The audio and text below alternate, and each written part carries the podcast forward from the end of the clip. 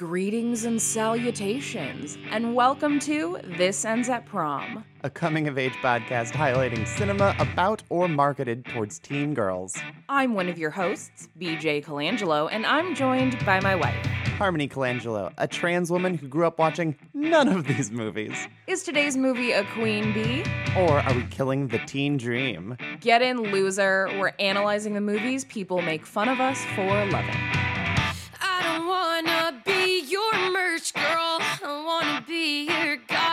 Goddamn idol. And I don't wanna have to work twice as hard for the same motherfucking title. But I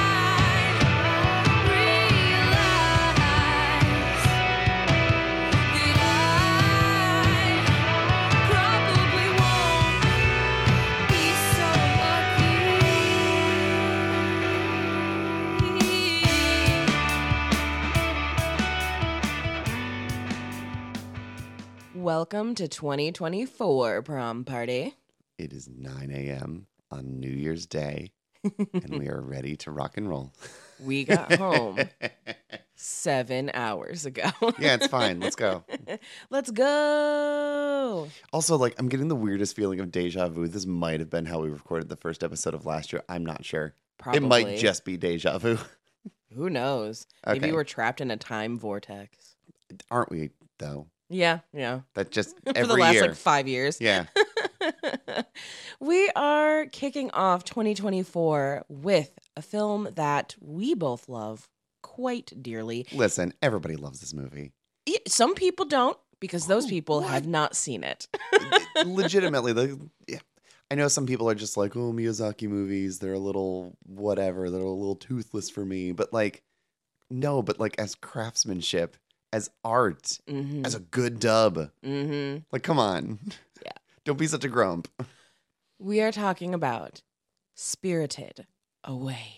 This is our second Miyazaki. This is our second Miyazaki film. We realized that we haven't done one since Kiki's Delivery Service. Almost three years ago. almost three years ago, and it does feel thematically appropriate to go from Kiki to Spirited Away. They're both stories about growing up. They're both stories about going into a new land on your own and having to kind of figure out how to, you know, survive. Yeah. Um, I also think that, you know, first of all, The Boy and the Heron is out right now. So like Mhm. everyone's just like, God, look at Hayao Miyazaki go. Mhm. Look at him doing his thing. Um, but also Spirited Away feels like a New Year's movie. It really does. because like I don't know if it like is it just looks kind of like a night market or the kind of place you go to for a bathhouse in Japan, but here it's like there's people doing things after dark. It feels like New Year's. Yeah, it does. It does have a lot of New Year's energy. It's also very bright, uh, which is very exciting. And it's just, it's beautiful. And it, it is about kind of starting anew. And new so, year, new me. yeah, New Year, New Me. Or in this case, you know, tunnel into another land. Don't remember when I get back. yeah. Okay. So this is something that I said when we finished watching it, and they they get back and like there's dust and leaves on their car, and I'm like, man, I really hope those parents are reasonable and aren't gonna be like screaming at the movers, going like, "What do you mean you got here two weeks ago? we just got here." and they're not just like totally unreasonable, which like it doesn't make any sense. But like, I it would hope- be really funny. I hope they're just not mean to those movers. I'm surprised that somebody hasn't made like an animated short of the the moment after this movie, and it's exactly that. I think that'd be really funny. yeah, Oh goodness. there you go. Y'all can have that idea for free. so, Harmony, what is your connection with Spirited Away? I think it for many people, this was the first Miyazaki movie they saw properly. Mm-hmm. Um, I remember this making very big splashes, especially in like an early, early 2000s, like anime collective. Like you were into anime. It's like, oh my God, it won an Academy Award. Yeah, that was a huge deal. Anime is going to like take over, man. like, it's elevated. People are taking it seriously now. It's not just Toonami anymore. hmm So I don't know. I remember that being pretty substantial. What about you? So, it, what's interesting is that I saw Spirited Away for the first time when I was babysitting. Uh, the two kids I was watching really loved anime. Like they were big on like Sailor Moon and Dragon Ball Z. That was their thing. And so I was babysitting. Man, I love that in anime they can just go, I'm into anime, and it does not matter what the content of it is, because Spirited Away, Sailor Moon, and Dragon Ball Z are so wildly different. That's very true. But I mean, they're like eight years old, so it's just like if it vaguely looks similar, it might as well be the same thing. No, I I understand that, but just in terms of like the types of stories and the themes that yeah, they're, they're broaching, not it's like close. no, I just like anime. It doesn't matter what, which like totally was how it was at the time, where it's like you're just gonna watch whatever anime is on hmm because you're just like I like anime. Yeah. so they were like, we went on Spirited Away, and it had uh, like just won the Academy Award. So they did a, a release of it in the states with the dub, and they really, really wanted to watch it. And I was like, okay. And I was like looking at it, and I was like, I don't know how this looks a little crazy. And I sat there and just got so sucked into it. I'm like, this is amazing. Yeah. this is so good. Yeah. It's magical. Yeah. So we watched it, I think, like twice over the course of like two days or something like that. I watched them for like a whole week. And uh, I was not upset about having to watch Spirited Away again because it's great. Mm-hmm. Mm-hmm. It's wonderful. So, if for some reason you have not seen Spirited Away, here is our synopsis. In this animated feature by noted Japanese director Hayao Miyazaki, 10 year old Chihiro and her parents stumble upon a seemingly abandoned amusement park. After her mother and father are turned into giant pigs, Chihiro meets the mysterious Haku, who explains that the park is a resort for supernatural beings who need a break from their time spent in the earthly realm, and she must work there to free herself and her parents. Correct. Yeah, I feel like whoever wrote that genuinely likes this movie and was like, "Here's how I give him a little taste." I mean, that's like without the first, spoiling it. That's like the first ten minutes of the movie. Like there you go, you're caught up. hmm And that's all you need to be invested in the film because if you know more than that, it becomes spoiler territory. True. Yeah. Like I don't personally, I don't think we we've talked about how much you don't care about spoilers, but also just like explaining what set pieces are in a movie to me isn't a spoiler. But apparently that is for some people. But I'm like, no, it's how you use the set pieces that matter. Mm-hmm. Like if I say like, oh yeah, well there's aliens and they fight them with the power of rock and roll, they go, what? That isn't a spoiler for Wild Zero. That is a selling point. That's true. But That's to true. some people, that that you know, that that that's that's a step too far. sacrilege. Ah, I don't want to know that there's aliens. Um, so the opening of this movie, BJ's goes, "Oh hell no, Dad needs to mind his business," hmm and I'm like, "Oh, I would investigate the amusement park." And I was like, "Yeah, I know this about you." And this is why I'm like the nagging wife because I'd be like, "No, stop! Don't This- eat that." This is why I'm going to. Well, I wouldn't eat the food. I'm not going to eat the strange, mysterious food in this abandoned amusement park. like that's how like old folk tales start, and like that works for this. But like, yeah, I would totally get House of Waxed. Like, just be like, "Oh, check this town out." yeah, yeah, you would get House of Waxed, and I would be really sad about it. Sorry. so Spirited Away came out in 2001 and it was the second ever film to win the Academy Award for Best Animated Feature. It won the year after Shrek. So something that people forget all the time is that Disney did not win the first 2 years of Oscars, which I think is like probably was really scary for them because it was a definitive sign that they have competition. Um, but Spirited Away was very much the film that legitimized not only anime but Sc- Studio Ghibli I think as a whole in the states for a lot of people even though there were definitely fans that have always existed that always knew about it and Yeah. always loved it but this was on a much larger scale because this was also a time when the Academy Awards still kind of meant something. Well, yeah. Contextually, you're coming off of a fairly downturn for Disney, like the rise Mhm. of Pixar. Like they're they're yeah, Pixar they're is killing taken it. over. but like by the late 90s disney's not exactly putting out the a work that they were at the start of the decade and as far as like studio ghibli is concerned like this is for all intents and purposes like the proper follow-up to princess mononoke my neighbors the yamadas is in the middle there and like i actually really like that it's my favorite movie with jim belushi in it because he's the dad and he's marvelous yeah, in the dub He is. um, but this is like the proper large scale follow up to that. And at the time, it was a very, very big deal when they did the dub for Mononoke and brought it over here because there had been previous dubs of things like Totoro and Kiki's Delivery Service that had been put out. hmm But when they did Princess Mononoke, Neil Gaiman did the dub and did a very, very diligent job to not change anything in translation. Mm-hmm. And that was seen as like a very huge stepping stone in terms of like not taking artistic liberties with dubbing anime. Mm-hmm. And we would see like that that's the benchmark. Like Ghibli dubs are so good. They're up there with like the Fooly Cooly dubs or like the Cowboy Bebop dubs. Like they're they're that good. But also during this time is when we're getting like the four kidsification of stuff. Yeah, yeah. That's where you have two different dubs that we're getting. Like, oh, here's the Toonami dub of Yu Yu Hakusho, but then there's also the the Adult Swim dub where they start Mhm. getting more violent sometimes. It's uh it's a really fascinating time in terms of how we process anime over here in Mhm. terms of how we're distributing it. Um, I I kind of I I don't know. Maybe it's just me being nostalgic, but I'm like I love the the anything goes of this era and Mhm. how we how we brought it over here. Yeah, I agree with you completely. And just to kind of look at the voice cast as a little bit of the context, the English voice cast is pretty ridiculous for this, um, especially because Ghibli wasn't so huge yet, and they still got really great uh, actors. So Chihiro is Daveigh Chase, who most people know as Lilo in Lilo and Stitch. She's also the little sister in Donnie Darko. She's also Samara in The Ring. Um, so that And Lilo and Stitch came out like the year before this. no, it's the same year. Oh, it's the same year. Yeah. All right. Uh, which is, you know, something really interesting to think about. Like, she was essentially against herself at the Oscars. Mhm. Um, Haku is Jason Marsden, who is, you know, one of the most, Goof yeah, Max Goof, Thackery Binx, one of the most decorated voice actors ever. certainly of his era. Yeah, uh, Yubaba is Suzanne Pl- uh, Pleshette. Uh, she is in The Birds and Rome Adventure, and she was on the Bob Newhart show. Like, so she's a classic.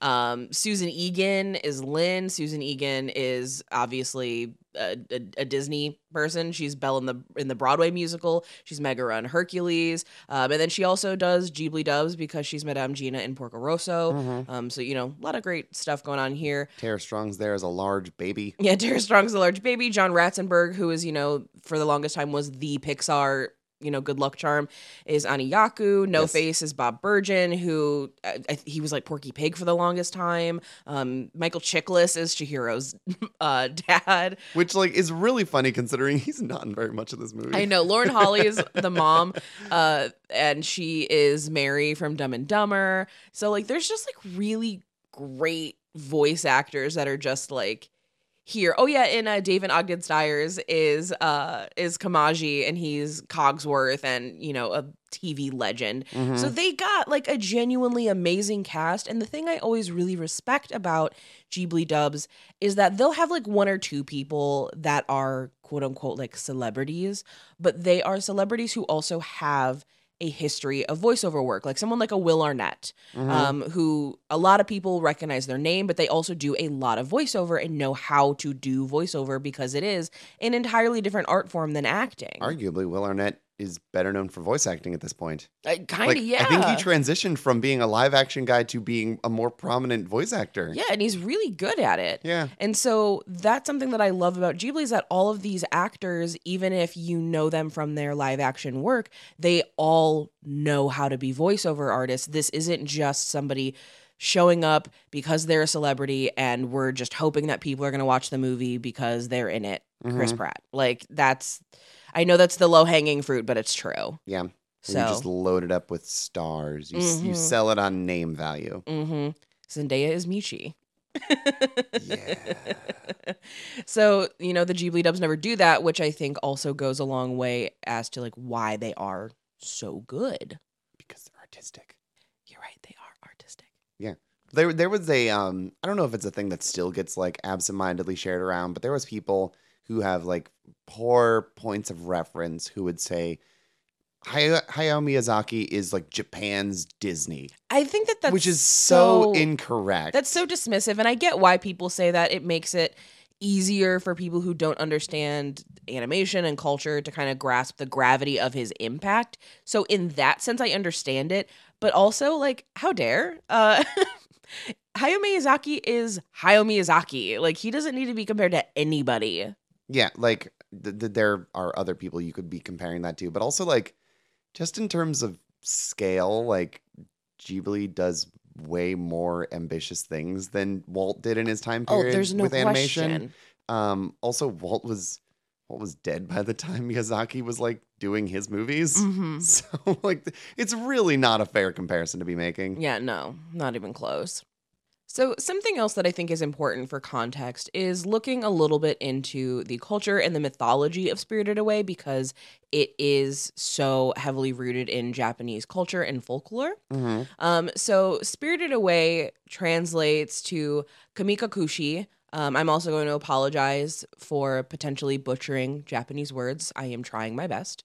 Um, but Kamikakushi is essentially this belief system in Japan that if somebody goes missing or if somebody is gone for a long period of time that they are not kidnapped they're not dead in a ditch somewhere they are in uh, Kamikakushi, which is essentially they're on a very large adventure. They are with the spirits of the world and they have the potential to come back someday. It's a way to kind of have a more optimistic approach to what is kind of a stressful or depressing or sad time, hmm um, which I really like um, because we don't really have that in the States here. Like everything is very doom and gloom, and there's not a lot of optimism for, you know, a lot of systemic reasons.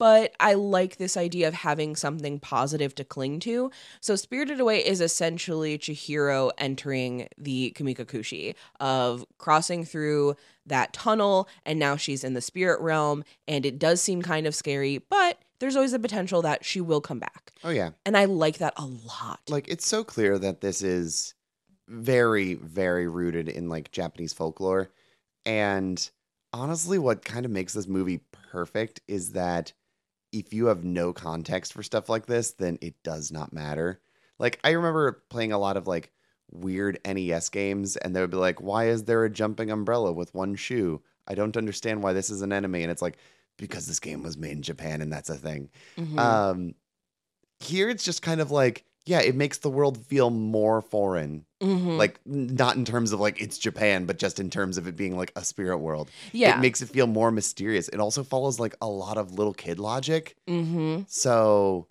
yeah, no, it translates so perfectly. Yeah. And they this belief system is also used to comfort children who have lost their parents as Mhm. well, which I quite like. I guess we could similarly say like, oh, you know, Fluffy went to heaven kind of thing. No, they went to a farm upstate, BJ.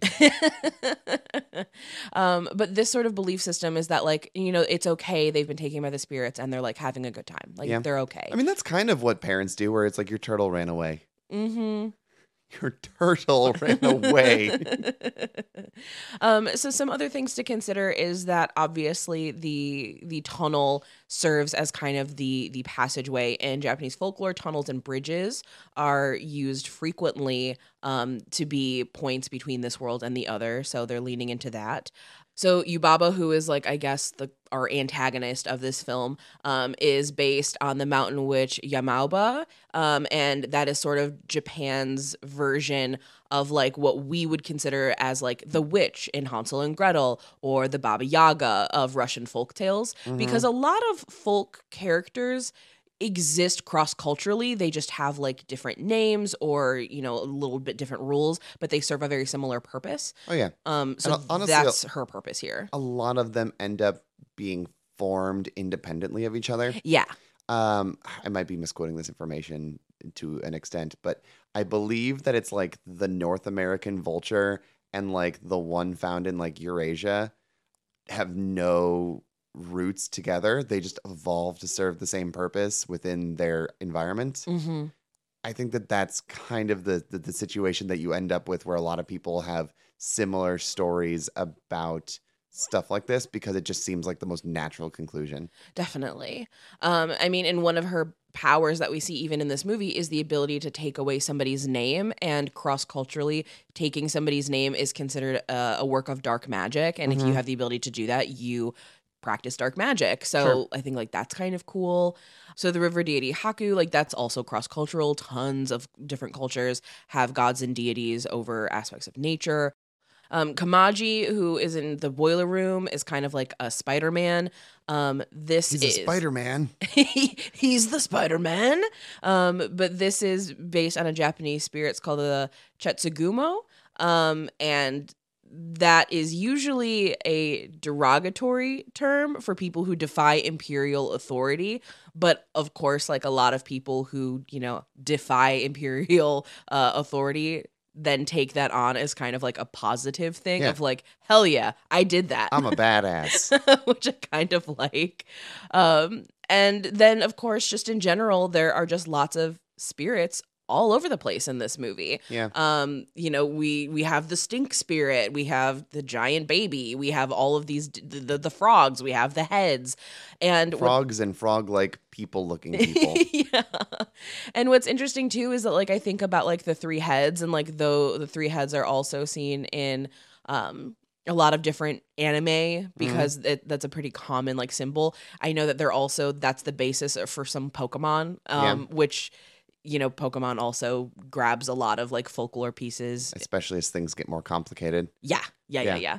Um, so even without that like baseline knowledge, Spirited Away is still very enjoyable. But when you have that additional information, I think it does like make the story stronger. Mm-hmm. Um, Which, which, is like us going from Kiki's delivery service to this, which did not really need a ton of historical context because it was just it building its own world. Mhm. I mean, it's based on a book. Well, yes, so- but I'm saying like it establishes its own world and rules versus here where it's like here's what all of this is a reference to. hmm Yeah, definitely. But before we dive in any deeper, it is time for everyone's favorite part of the show.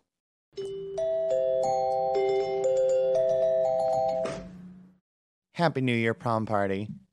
Over on the Patreon this month, we got uh, we got some fun stuff and some changes for you. For our Sadie Hawkins dance episodes, we are talking about John Cusack's Better Off Dead because there's a skiing plot for some reason in this movie. We are also talking about Harold and Kumar go to White Castle. I remember that movie being funny, but I was also in high school the last time I saw it. We'll see how that works. Instead of the musical milestones this month, we're actually changing things up a little bit. We had so much fun discussing You Were My First Boyfriend that uh, we're actually going to take a little detour for the $1 tier over there, and we're to talk about some documentaries for a bit. This month's is called The Bad Kids, and BJ assures me that it is quite stellar, so I look forward to that. And as we're finished with My So Called Life, we're starting a new TV homecoming and uh, I'm I'm sure you all are appalled and excited that we are going to spend the next few months going through the first season of Daria because I have never seen it, and I'm I'm sorry for that, but I'm very excited about this experience. In addition to all of these fun things, subscribing to the Patreon also gets you access to the back catalog, our monthly playlist, and the suggestion box. It might be a new year, but it's the same old story as always. If you're unable to support the podcast for any reason, we just appreciate you listening and sharing us with a friend and rating us if you haven't, uh, and leaving any comments you want on, on Spotify, because you can do that. Thank you so much. And now back to the movie. Alrighty. So since this is a story about a, a great transition, a coming of age tale, I think it's best if when we talk about Chihiro, we talk about her before and during and after because there's essentially three different versions of her. So when we first meet Chihiro, how do you feel about this character? See, I feel like, and this is done really well, you're not really sure of the specifics of her. Mm-hmm. I think you just project a lot of feelings onto her because I'm just like, oh, she's clearly a brat, but I'm like, I don't know if she is. I think she's Mhm. just uh, like, she's young and scared and going through like the trauma of having moved, Mm-hmm. but also like, Yubaba's like, you're a spoiled little rich kid. How dare you? You've never worked a day in your life. And I'm like, I, that's the inference I got, but she also might be being mean. I don't know. Right, because there's also this thing too of like, okay, well, her having not worked, even though she's like, I don't know, 11, 12 years old. Spirited Away is a child labor movie. Right, like it doesn't Spirited Away supports child labor. like it doesn't necessarily mean that she's a spoiled rich kid. She just might not have to work. Like there are definitely families that are still poor that didn't have their children work. Mhm. So, you know, we don't know. And I think you're right about like projecting onto her because a lot of the characterization she has, eh, like when you're not really paying attention to the situation, it's like, God, she's such a whiny buzzkill. yeah. And then when you really think about it, it's like, no, she's right though. Like she's right. Why? I mean, you would be doing that situation of like, why are we going into the haunted amusement park, Dad? Yeah, absolutely, I would. So it's like that seems pretty reasonable. Um, my understanding though is like when you go to school, like it's encouraged to help clean, hmm um, because everyone has to take care of like the school and your classroom and stuff like that. Right. And Chihiro doesn't know how to do floors as well as everybody else. hmm So like I think she might also just be a little bit of a lazy kid. hmm So I think that's just how that is. hmm She certainly has had it probably easier than other people. Definitely. Like, I mean, because everything is on a spectrum, of course. Yeah. So, you know, and when she first gets there, it seems like she's, you know, she's very untrusting of everybody. She's very loud. She's very brash. And it's like, well, yeah, because she's scared and she's a child. Yeah. Like, this is exactly how a kid acts. Like, if you have ever seen any child who gets lost in like a mall or a Sam's Club slash Costco, whatever is closer to you, that's exactly what it is. Everything becomes very defiant, and it's like, I don't want to talk to you. You're not my mom. I don't know where I am. Yeah. Um, if it's not just a full on breakdown, which she does both. so, you know, there's there's a lot of fear going in there. There's a lot of hesitancy. I like the way that Miyazaki also depicts the physicality of that when they're going through the tunnel she grips onto her mom's arm like Mhm. very very intensely and she has this very stern look like i don't know how but it's like i can tell by looking at her that he's animated her with like a furrowed brow almost like she looks pissed she's like i don't want to do this but i have to do this because i'm respecting my parents but this sucks and i don't like it Yeah. and it's like, you know what? I agree with you. I'm with you on this. If I was also supposed to like be moving to my new house and my dad was like, "Hey, let's take this little side trip." I'd be first off, what have you done with my father? My father would never stop ever on a road trip. That Yeah. is not even for the fucking bathroom. I was like, but number two, um, I would want to be exploring either because all I want to do is just get to my new place and start to try to figure out how to put my life together because I'm being uprooted. My parents would be like, fine, if you're not coming, just stay in the car. And then they would just abandon me for two weeks as they get turned into pigs. and then they would just never come back. so um yeah, that that's Chihiro for like the first bit of this movie. Um she's disappearing and then Haku is like, I'm gonna be your friend. I've just felt this strong emotional connection to be your friend. Mm-hmm. And I'm gonna make you not disappear and vanish. And and the thing is, like, I think that is sometimes a thing. I don't know if you did this when you were in school, but I definitely have had a couple friends in my life where like I didn't know them super well, or like they look. I don't want to say like they looked sad at the lunch table, but it was kind of that situation where you know somebody auditioned for like a school play and they got in the chorus and they didn't really know anybody, and I was like, hey, what's up? You you seem like somebody needs to talk to you. I'll Yeah. talk to you. You're just an outgoing person like That's just that. what I do. I tend to just mum my business and can very easily talk to everybody. I'm So, a, I'm a mother hen. I just like to get my chicklets together. yeah, that's what I do. You're Michael Chicklets. my Michael Chicklets. but once she realizes like that she is here, she does immerse herself into this world pretty quickly. I mean, what alternative do you have? well, one, what alternative do you have? Yes, but also this to me is very reflective of something that we talk about a lot in the horror sphere. So there was like the big boom in the 2000s where horror movies got like really obsessed with remaking Japanese horror movies Mhm. with like The Grudge and The Ring. And fun fact, the guy who did The Grudge and Ju-on, he also uh, directed the live action version of Kiki's Delivery Service that I watched. It's not great, but you know, that's just a fun little tidbit I'm throwing in here. But the big problem that existed when we were doing these Americanized remakes of Japanese horror is that in Japan, if there's a ghost, there's just a ghost. Like Mhm. everybody in Japan is like, ah, yes, a ghost. Cool. Moving on. Whereas in America, it's like, well, why is the ghost here? Why can't the ghost cross over? What is the ghost purpose? What does the ghost want? And if you don't give that information, people refuse to suspend their fucking disbelief. Yeah. And so American remakes of these movies get bogged down by having to include like all of this backstory lore, Exposition. like all of this stuff, because we are just nothing nothing more threatening and mysterious than understanding how and why stuff works. Yeah. And it's because culturally in America, like, save for, you know, religious things like, you know, oh, that's an angel or whatever, there isn't a collective agreement on how people view the supernatural. Um, so there has to be something built in for everybody to understand this ghost story. Yeah. So a lot of these movies like didn't hit as hard because you had to waste so much time doing that for American audiences to actually buy in.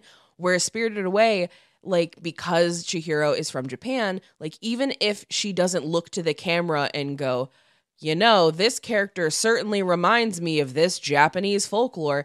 We have an understanding that she knows what this is and has just bought in. It's like, oh, okay, I know what this is. I mean- I've heard about this. Okay. Kids are also like not set in their ways. They're, you know, used to being guided around by parents. They're a little more malleable. Definitely. Um, so that there's that. But there's just rules of this movie that they set up and just go, we're not going to explore it. It's like you're see through. Why? Eh, You just don't belong here. It's like you got to eat. You got to eat spirit food. Otherwise, you're going to turn into a, a, a nothing. You're going to disintegrate. But if you eat too much, you're going to turn into a pig. hmm And also, like, you're going to forget your own name just because she pulled some letters off some paper. Like, there's just things where it's just like, yeah, it happens. You're going for a ride. Yeah, You don't have and- any way about it. and that's something that I love so much is that Hold your breath when you cross the bridge. It's the only way the spell works. I'm like, sure. See, and like holding your breath while crossing a bridge, that's a superstition that does exist in a lot of places. I've It's heard same- that for cemeteries. Yeah, it's the same. Hold your breath when you're driving by a cemetery or going over a bridge. Like those are also cross cultural sort of practices. Mhm. But th- what you're saying is like exactly it. Like she just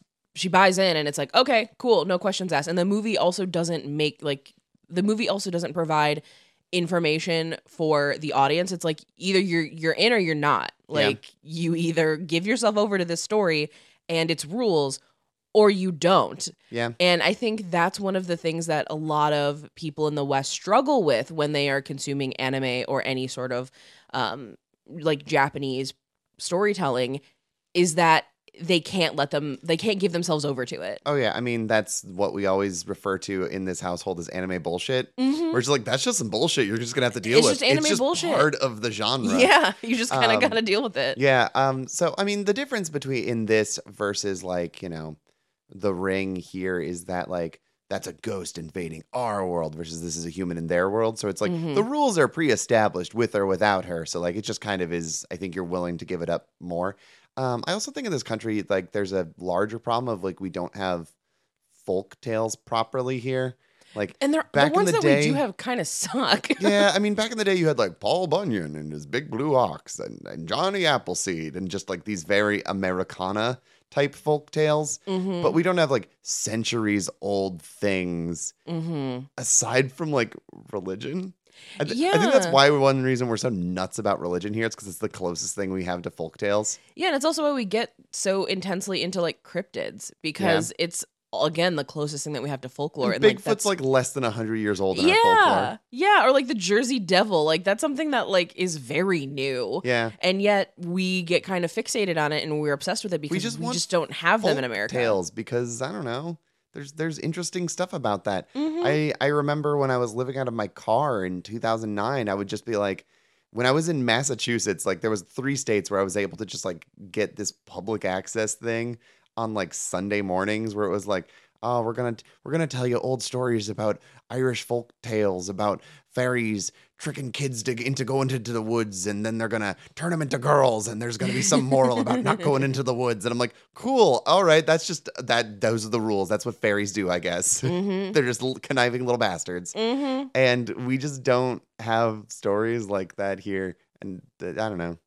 Yeah, we just kind of don't. And the stuff that we do have is so new that people are able to be skeptical of it. Yeah. um, because it it- it's too close to when we can actually like fact check things. So we kind of ruin our own fun in Mm-hmm. Yeah. that way. yeah, no, exactly. So Chihiro needs to work at the bathhouse in order to like buy her freedom. And the, there you go. Nobody wants her there. And okay, speaking of the bathhouse, that's another thing that I think culturally people get hung up on. Oh, that in America we only use bathhouses really for one thing, and it's gay sex. yeah. Exactly that. Uh, whereas in Japan, like this is like a very normal thing. Like people just go to the bathhouse to take showers. Like that's just what they do. Mhm. Um, but yeah, in the states we use it for Build something. community, damn it. yeah, in the states we don't use it for that. We use it for uh, butt fucking. Yeah. Um, so I think people are always like, "She's working in a bathhouse, what?" And it's like, it's not for that. There, it's different. People who are mostly naked is just because they're at a bathhouse. Mhm. The radish spirit is wearing a loincloth with his little radish butt out just because he's getting clean, not because he's like TTF. I love the radish spirit though, and I know you do too. I think the radish spirit is great. Um, we were watching this and I was like, man, one of my favorite jokes is when someone just picks a random character from like the background of something and goes like, can I just say something without everyone getting mad? and I was like, radish spirit can fuck. I love him. He's great. Uh huh. Um, so yeah, she you know she's working at the bathhouse, and part of this is her learning independence. It's her learning how to take care of herself and to also take care of other people Mhm. because she is working in a service industry job. This is what she's doing. um, and I think that that's also like such a v- important part of growing up is that when you think about like everybody's first job, Mhm. unless you are kind of like a rich kid who didn't ever have to work as like a high schooler or a young adult. Um, and obviously I'm projecting, I'm speaking in generalities here, but by and large, your first job is something in the service industry, either food, retail, something of that ilk, working with the public. Mhm. Um, and I think that uh, you know people joke every so often, like in America, that it, that should be like mandatory. The way that some countries like make people join the military for a short period of time, like you have to work in the service industry.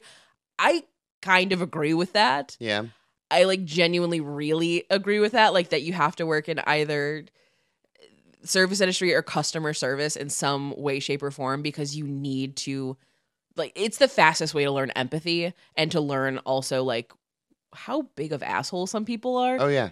It's definitely getting thrown into the pool uh, without floaties on of like, here's the real world. Figure out how to navigate your feelings while you're dealing with day to day things. Have fun. Yeah, um, I, I I think everyone absolutely should do that. My mom, whenever I'd go out to dinner with her, and she would just start talking shit about like, "Can you believe this wait staff?" Da, da, da, da," and being kind of an asshole about it um, to me. Um, I'd be like, "Hey, when was the last time you ever did you ever wait tables?" She'd go, "Yeah, I did in college. I know what it's like." I'm like, "You don't. Mm-mm. Cut them some slack." Mm-hmm. Um, but beyond that, I have absolutely worked jobs where like the rich kid got dumped at our location because their parents were like, "This will help you build character." Whether Mhm. that be like a clothing resale store or like this fucking shitty diner, like I've had people who come from money just get put there, and in my experience, they don't learn things. Mhm. They're not actually learning any kind of humility. They're not learning work ethic. They're not doing anything. They're just like phoning it in and making it everyone else's problem because they know at the end of the day that they come from money.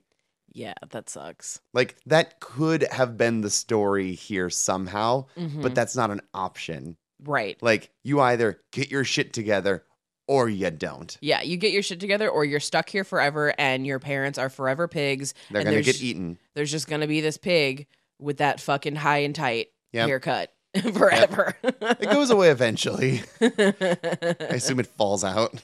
it just like comes off in one piece. Oh yeah, like a Lego piece. Yeah. Just clips off. All right. Um, but I I like this element to to her because we also get to see really who Chihiro is as a person through this like when the stink spirit comes in and she's the one who takes the initiative to get all of this stuff out of him and like that god the animation in that scene is so beautiful Fucking Ghibli fluids. oh my god there's- tears, water. Oh my god! It's Just all the way so it moves. beautiful. Ah, Um, but she's the one who takes the initiative when everyone else is like, ew, gross, I don't want to. She's like, well, this is what I gotta do, and like takes care of everything. listen. Like also when he gets in there and she plugs her nose and it's like, "Don't plug your nose. You'll insult our guest." I'm like, "D- d- "Yeah." Like I watch a lot of Dr. Pimple Popper and Dr. Sandra Lee is always like the most professional person who does not want anyone to feel bad about whatever they're there for today. Mhm. Absolutely. I mean, that's why uh, masks are great because then people don't know if you're like, oh my God, the smell. Yeah. so Chihiro is obviously like the main character of this story, but she does have some other people going with her. So the main other character is Haku. So how do you feel about this character? Haku is like you want you want to believe in him, right?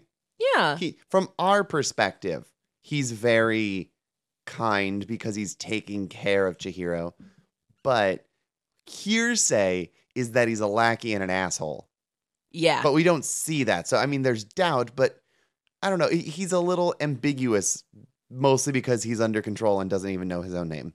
hmm So, yeah, no, I I, I like Haku, but for most of the movie you're just like I don't know. Is I don't know what to make Are- of you. are are you a problem? Like, mm, Which I also think is a very important part of coming of age is of meeting people and having to learn and how having to your ass- friends talk shit about them and just be like, don't friend, be friends with them. I mean, kind of, yeah, learning how to like assess people and make your own make your own call on like whether or not you like this person or dislike this person or want them in your life or don't want them in your life yeah, regardless of what people around you are telling you like you can take in that information but ultimately like it's your choice and your perspective and that's what she's got to do which i really really like and you know when haku becomes you know the the he's not a luck dragon but he looks like a luck dragon never ending story.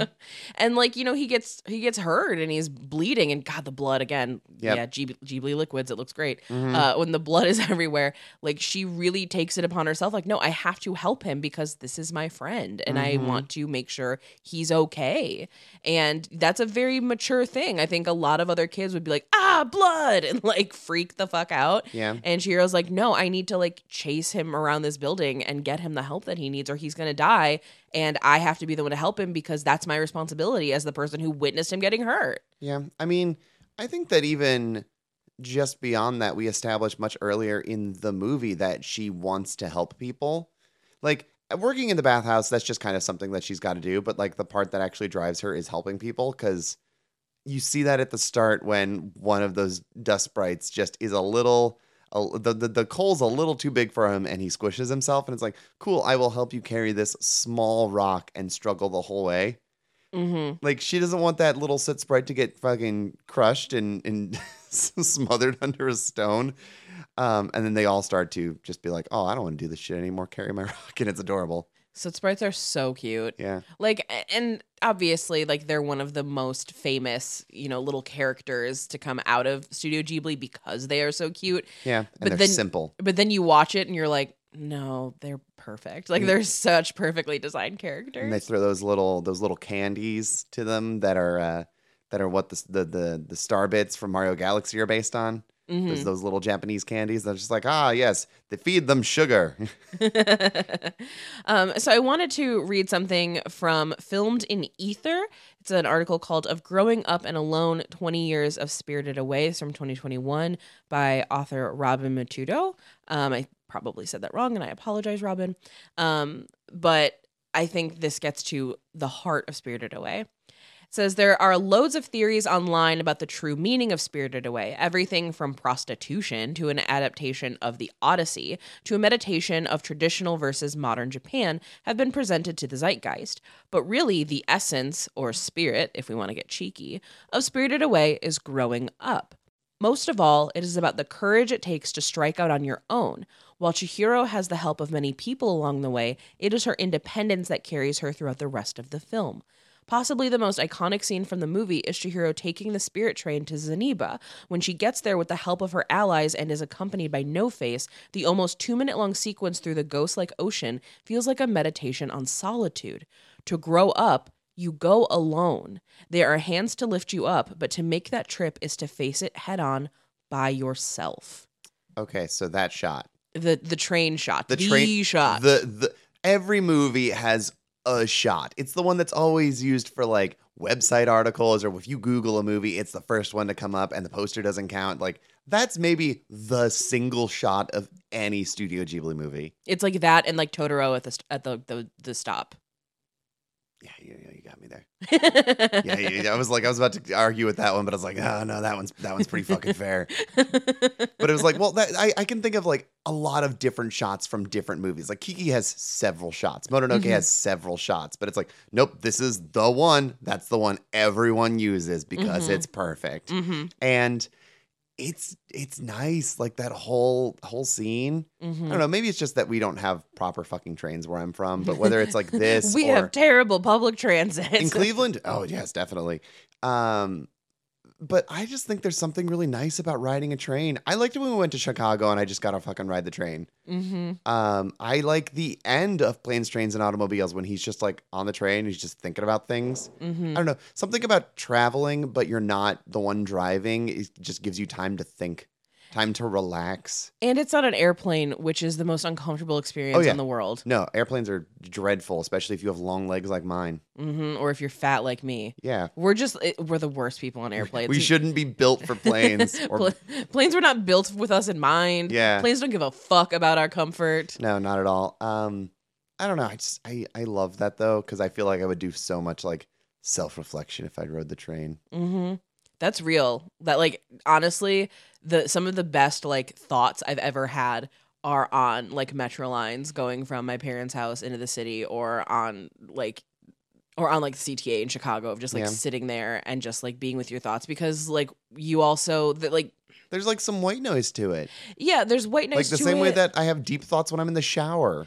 and there's also just kind of like a social understanding like leave people alone on the train. Yeah, like we're all getting from one place to the other so like you don't feel the obligation to like talk to them Mhm. um so you get to just be in your own little world that's why when Chihiro is sitting with no face they're both sitting and facing the same direction like they're both facing forward they're Mhm. not angled at each other or talking to each other face to face they are sitting next to each other facing out because that's what you do is Yeah. that you're sharing space with people but you're in your own worlds mm-hmm. Oh, it's just it's it's so lovely. But but but speaking of no face uh-huh and his gross human teeth, I oh I hate it so much. The fact that sometimes he has hair. Oh, I hate it so much. I I know I think we've talked about this on the show before, but if we've not or if this is like your first time hearing this, I have such an issue when things have human teeth that shouldn't have human teeth. Oh, yeah. Uh it's why I don't like like I love the Terminator movies, but it's why Terminator scare the shit out Their of me. skull teeth. I hate the I hate them. Oh, it's so upsetting. I hate your their metal human teeth. Ugh, I hate shit, it. shit freaks you out. I don't like it. Um, And so when No Face opens, like, because he has, you know, his mask on to, like, you know, hide his face essentially. And then he opens his mouth, and I'm just like, ah, no, I Teeth. hate it. He ate a frog man. I know, he hate a frog man. A frog man that I think is voiced by Squidward. I think so too. um no like uh, this, to that similar note i got to freak out my coworkers the other day by talking to them about uh about sheep's heads which are Mhm. those which are those walleyes that we have in lake erie that have gross human teeth yeah. God, they're so scary. my grandpa was like fucking hate these fish they eat my bait and they don't taste good but yeah just like things with too human of teeth are are unpleasant like ugly sonic it is gross human teeth oh, I hate that. Uh-uh. Mm-mm. Nope. Mm-mm. um but no face like what a good not villain villain Yeah. like he's just lonely Mm-hmm. Like he's just also doesn't know how social interaction works. He just goes, "Oh, to make friends, I will give you the thing you want. I just give you all these gold. I'll just give you stuff." And granted, it's like fake gold. Mm-hmm. It's like magic, magic dirt gold. Yeah. Um, but yeah, it's like everyone gets caught up in the greed. Everyone doesn't wake up Yubaba, who actually knows what the fuck this dude's deal is, Mm-hmm. and he just becomes a beautiful, fluid, gross blob. Mm-hmm. And but he but he looks so good when he runs, and it's nasty. Yeah, he looks great when he runs. Anything with like the food scenes with him are Yeah. so beautiful to look at. Oh Yep. my god. And this is why this movie won the Academy Award. Yeah, because it's unbelievable. Like it's so beautiful. especially because I'm not sure that like this is something that we talk about pretty regularly when we talk about animation, but it, it, it's that the Academy judges animated films just based on like almost honorifics, where it's Mhm. like I don't know, like Disney's probably going to get it for Wish this year because it's their 100th anniversary movie, and there you go. But like during this era, I there was only three movies that generally got nominated, yeah, but they they paid attention yeah, they cared. Like they looked at this artistically and went, that's a film that absolutely deserves to win this. hmm I think it was because it was a new award. They paid more attention I, to I think so too. And now they've just fallen back on what's ever comfortable. All I'm gonna say is that if Teenage Mutant Ninja Turtles doesn't get nominated this year, I'm gonna flip out. it probably won't because they'll just be like, "Well, we did Spider Verse the last time, and this is just doing kind of what Spider Verse does. Who cares? We Yeah. don't need to award that twice." I'm gonna yeah, I'm gonna freak out if it doesn't. Yeah, but it's like this is a, this is a good year. this was a great year for animation. a Is really the good thing. stacked year, and so help me God if Wish wins. It won't. Okay, I don't think it will. all right, we'll see. Yeah, no, I don't think it will. Um, but yeah, uh, it- we've we've talked a bit before about how the Academy sucks with animation. Yep, Um, they should just have people who work in animation handle this instead of just like people who don't give a shit. yeah, people who are voting because this is the movie that their kid made them watch more times Yeah. than anything else. Um, yeah, because that's very frustrating. Yes. I mean, I will say, like, and I don't care about this, but someone came to work to uh, watch The Boy and the Heron with their kid, and I don't think they knew about it. Their kid was like maybe five, and they had to leave like 20 minutes in and spoiled a big chunk of the movie because, like, this part was just really intense for him. And I'm like, well, That's a Ghibli film. I mean, it's a Ghibli film, and I'm like, well, I'm, I guess first 20 minutes of the movie, it's not the worst spoiler in the world, and I don't Mhm. care, but you just really just dumped that on me, huh? Mhm. I think they just assume like if you work in the movie theater, you've seen it. No, I'm working. I don't watch the movies. I'm Well, working. they don't know that. That's what everyone always thinks with your job. Is like, do you get to watch movies all the time? I'm like, no, I'm working. It's like, do you get to watch the movie once the bar like lets out? I was like, no, because then you come out and want a drink, and I will give you a drink. That's my job. My job is not to go in there and watch when Harry met Sally. So something else that this article from Filmed in Ether says that I quite liked is it says a lot that at the end, no one from the spirit world follows Chihiro into the real world. She is left looking at the tunnel in an ending that is is ambiguous as its ending. Remember, don't look back. What really happened? What transpired over the course of Chihiro's adventures? There is no definitive answer, but we as the audience know that Chihiro has grown. She is a different girl than she was at the start of the film. And this is just sort of to emphasize that, you know, so much of the story is ambiguous in what it means. What does it really mean? We can It means everything.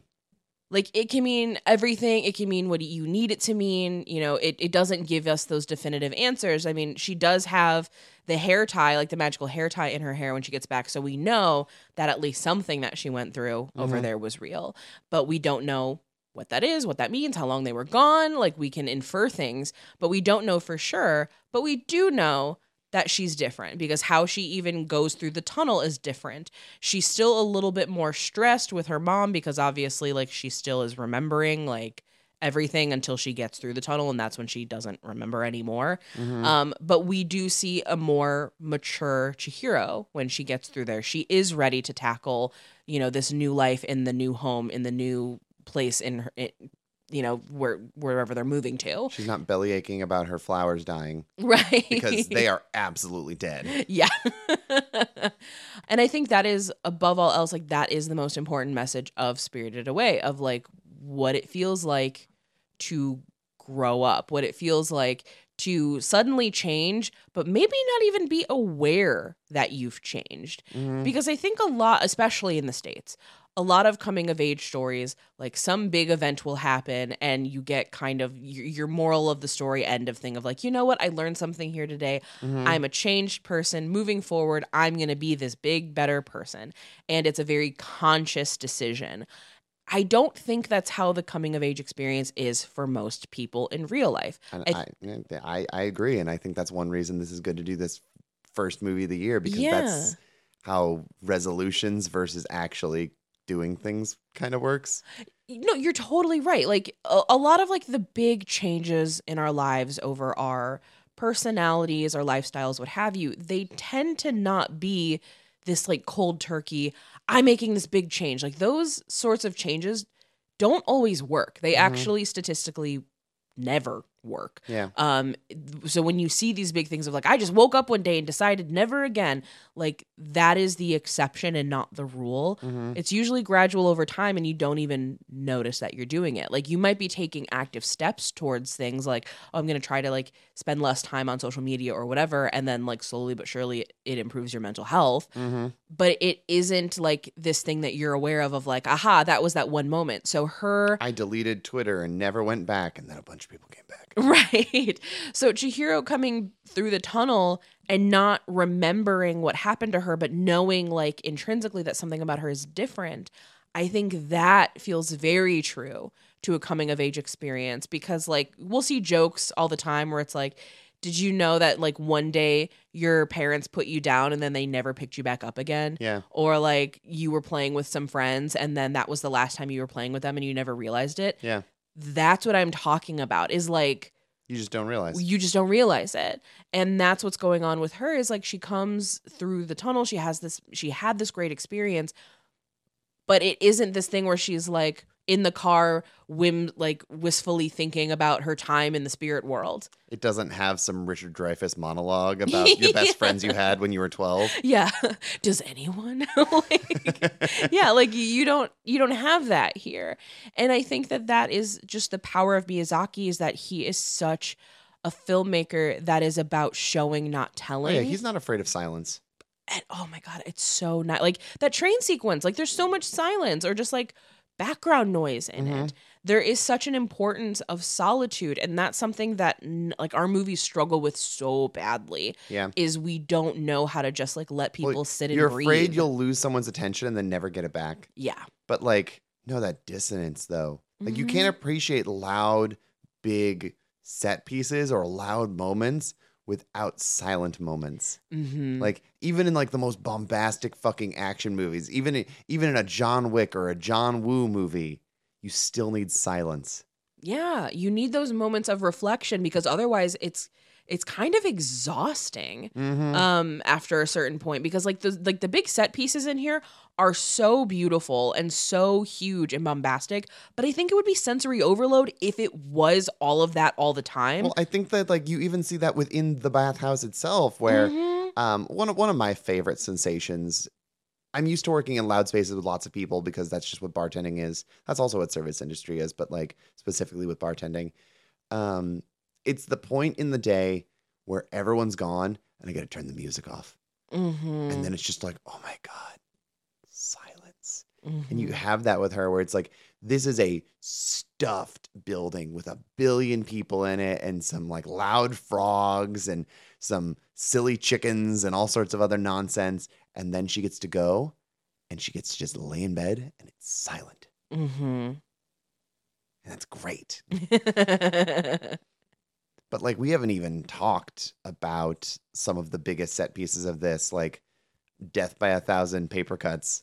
Yeah, the the paper Like, cuts that whole sequence there it's like oh look he's so he's so fluid and Mhm. this is when you start to get the doubts about haku where it's like no really test your mettle Mhm. is he really your friend Mhm. because like he doesn't seem to recognize you and he's hurt and he's a dragon Could you imagine? It's like, what happened between you and your best friend? Oh, he forgot who I was and became a dragon. that's kind of just the plot of the new zelda game Is it really? a little bit I have not been paying attention when you play. yeah, that's kind of just how that is um no like that and that, that that kicks off like the whole thing with Zeniba that's where no face goes find and finds a place to hang out Mhm. Like there's so many like important things that happen, but like you don't realize the trajectory when like when you see a dragon flying out over this ocean getting attacked by like little little paper dudes, you don't think, you know what? In like 20 minutes, we're gonna be sitting down for tea with somebody who looks exactly like Yubaba. hmm We're going to be watching a scene where we turn a giant baby into a fat mouse. Yeah. A giant baby that in my mind, I'm like, I know that baby's Tara Strong, but in my mind, it's got like the deep, wise voices of the babies from regular show. Cake. like that's what it sounds like in my head. Um, but but on a on a personal note, um, here here's here's something for you. I got I want I want to talk about. Chihiro gets stuck with all the shit jobs, like literally shit in one case, hmm and no one wants to give her like bath tokens. hmm Um, they give her like the tub that's never been cleaned in months, even though that's frog work, like all of this stuff. hmm something that is so endlessly frustrating to me personally and seeing this i'm like oh there there's something to this for me is Mhm. that it's discrimination Mhm. because she's human. Mhm. And I have worked all of the worst jobs purely because they will hire me. Mhm.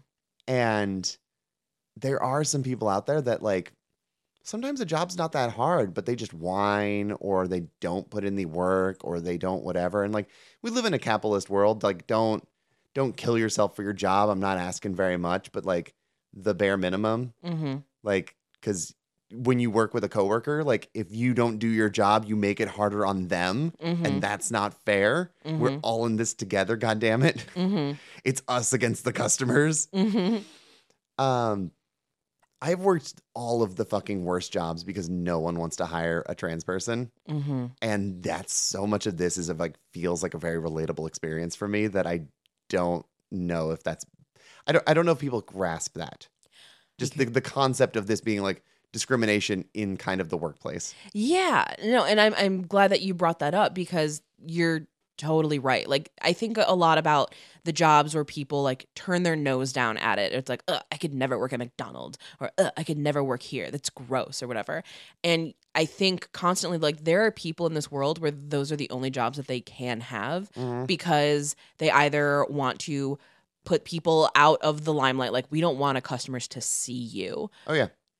Which I know that's like a that thing time I know. got fired from a taco place because I didn't have the right look for front of house. It was fine when I was working at Expo, but now the customers can see me. Oh, the owners wouldn't stand for that. Right. Like, and this is a thing that is so unfortunately common. And it's one of those weird workarounds that people get to still be discriminatory in the workplace because.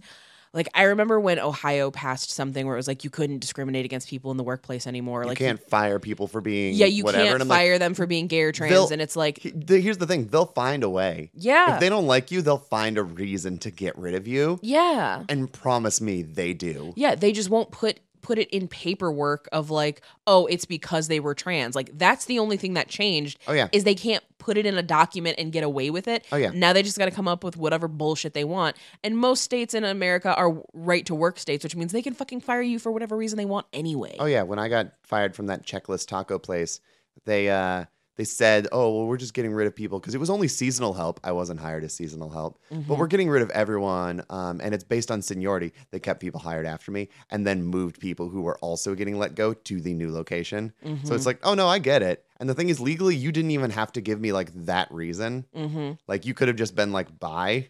But they wanted to have like a sit down conversation with me at corporate to like cover their own ass about it. Yeah, because they were clearly firing you because you were trans and Yeah. they didn't want to get in trouble for that. Yeah, of course. Yeah. So like whatever. Um that's just a thing that happens, but I just feel like in a different world, like if you're not up to snuff, like you get you get you get canned. Mhm. And Chihiro has to work hard.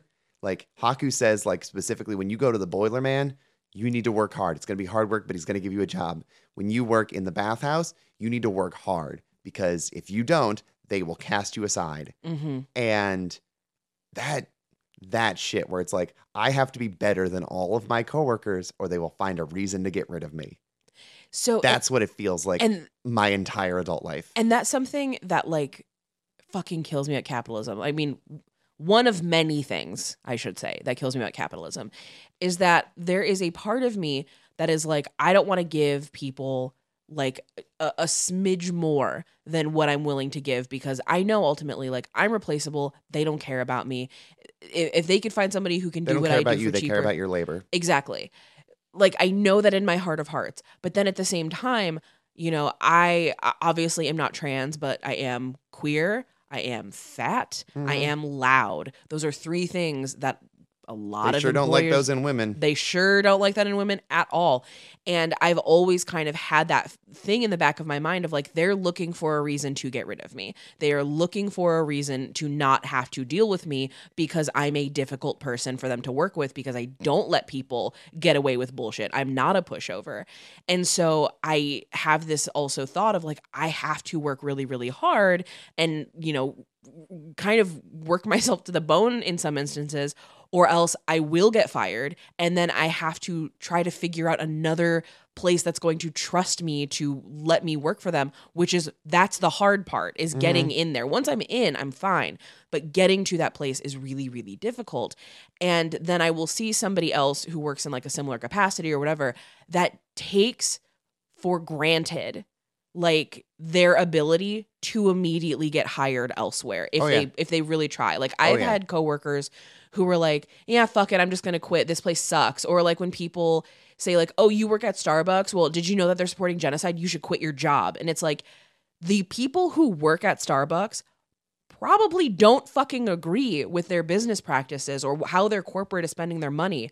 But unless you can provide that worker with another job and another source of income, shut the fuck up. Mm-hmm. Because a lot of people who work in these places work there because that's who will hire them. Yep. The amount of queer people or alternative people that work at Chipotle or Starbucks because they're 2 They're the companies ones that will hire that them. don't care what you actually look like. Like that's why you every Chipotle looks like it could also be a pop punk band. Yep. Because it's one of the few establishments that's like, yeah, I don't care if you have piercings and like dye your hair weird colors. That's cool. So you're You either should you should just dye your hair a normal color, then you'll have an easier Right, time and that's what a it is. It's like you're either telling them that they need to sacrifice their individuality and their individual expression to work somewhere else, or you're telling them that like, oh, you're supporting this with your labor. It's like we live in a capitalist society. Like it's bullshit. And a lot of us get forced into places and lines of work that we don't want, but it's what we have. Mhm. So like it just it drives me I mean, we're all just trying to get by. yeah, like it just but it just drives me nuts. I've worked with people before who I like watch them like actively not do their job or half ass. And it's not because they're like sticking it to the man or anything. It's just because they're fucking lazy. And I'm like, I've never I'm here to get paid. Yeah, I've never been able to be that person. I don't have that luxury. I don't yeah, that's I don't have that luxury. I don't have the luxury of showing up to be paid, not showing up to work. Yes. Yes. Oh my god, yes. Man, shit sucks like that, huh? Yeah, and like obviously we even have the privilege of being white people. Like it's doubly worse Yeah. when you're a person of color. Um and, and- but it is just like it's such a, a thing people take for granted that they don't realize that they're taking for granted. And there's so much of this movie that can tell this story. Mhm, Like it's it's the thing that like I've not seen anybody digest that part of this mhm. in any of the writing I've read about it, and I don't know. I think I think that's a, that's an interesting thing to to talk about, especially because like just in general, like capitalist or not, like a certain work ethic is a good thing to cultivate. I agree because like, it a form of hustle for yourself is Yeah. a good thing to foster. Yeah, and the thing is, like, I, I want to make it very clear, like, it's very hard to do that, especially in the face of the world that we're in right now, where everything feels like shit. Yeah. Like, it is so hard to want to try. Oh, trust me, getting up this morning to record this episode was a doozy. Oh, it was not. It was not fun. Yeah. I'm still kind of like hurting a little bit. Yeah. But uh, like, I don't know. I'm I'm thinking about where we are right now versus when we did American Pie last year. We're doing a way better movie to start off the year than we did last year. Yeah, maybe we're setting the tone appropriately. Maybe. And when we did that episode then, I was six months into unemployment. That would last for like another five months. Yeah. Like, I don't know. Things things seem to turn around pretty okay. Yeah. So I, that it, that that feels optimistic to me. The way that this movie feels optimistic to me. There's there's this just feels like the right movie to be doing now. I agree. And it's a great coming of age story because it's goddamn masterpiece. well, I guess with that being said, um, I'll ask the question. Spirited Away is asking you to the prom. Is it a yes, a no, a maybe, or are you buying them a ticket so they can go on their own? no, it's a yes. I assumed. Yeah. Every Miyazaki movie is a yes. Nearly every Ghibli movie is a yes. hmm There's there's a couple like Tales of Earthsea that not the best. um, you know, cer- certainly not the worst thing I've ever seen, but it's like unfair when you're going up against yourself. right. Um, yeah, like this is in my top five uh, Ghibli movies easily. I don't know where because it just you know why would we pit strong women against each other? 'Cause Right. Every one of these movies has a female lead, um, and so we'll do pretty much all of them at some point. But yeah, it's just it's it's so good. It's it's a masterpiece. The sub's great. The dub's great. hmm Um, there's no wrong way to be watching this movie. Yeah, and it's a great way to kick off the year. So if you're looking for a way to start your 2024, Spirited Away is a good way to do it. Mm-hmm. Alrighty, that takes us out on our first episode of 2024. Thank you again for listening. You can follow the show on Twitter, Instagram, and Blue Sky at This Ends at Prom. You can follow me on Twitter, Instagram, Blue Sky, TikTok at BJ Colangelo. And you can follow me on Twitter and Instagram at Velocitraptor or on Blue Sky at Harmony Colangelo. And as always, thank you to the Sonder Bombs for allowing us to use title as our theme song. What band, Harmony? Do you want people? This is the first one of the year. Yeah. Who who are you recommending people check out to listen to? The band I'm recommending today is A Giant Dog. Oh, I love a giant dog. I also love A Giant Dog. Um, they are a like kind of garage rock punk band that's been around for a little bit. Um, they're heavily influenced by like 70s glam. And they released an album last year that I rather liked. It's called Bite because all of their albums have ridiculously simple titles. Mhm. And the reason I chose this is interesting because what do you choose to go with this movie that's inspired by this movie, both as a musical motif and by as a theme? Um, it's got beautiful orchestration. Like the score of this movie's great, doesn't really work for indie music. So what we're going with is a rock opera concept album done by a garage rock band. oh, amazing. Yes. So um, it's about a place called Avalonia. It's a different world. A lot of songs about um, building yourself up and establishing your sense of self. I feel like all this feels very, very appropriate. Um, also, it's got a lovely string section that I don't know if I've ever heard them use before. But like, listen to this album by a giant dog, and then listen to their back catalog full of like just pop bangers. Amazing. Again, yeah, a giant dog. They rule. Wonderful.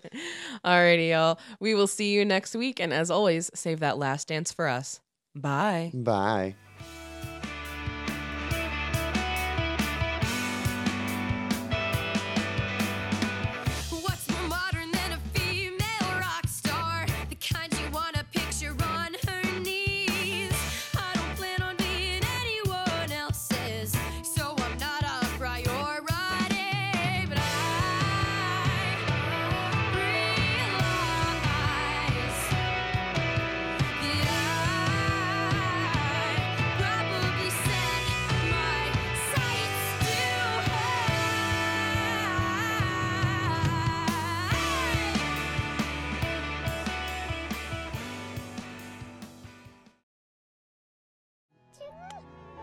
Face, why don't you stay with me? I could use a good helper. Uh, uh. This episode was brought to you by Pod People Productions. To find more episodes of this show and others, please visit podpeople.me.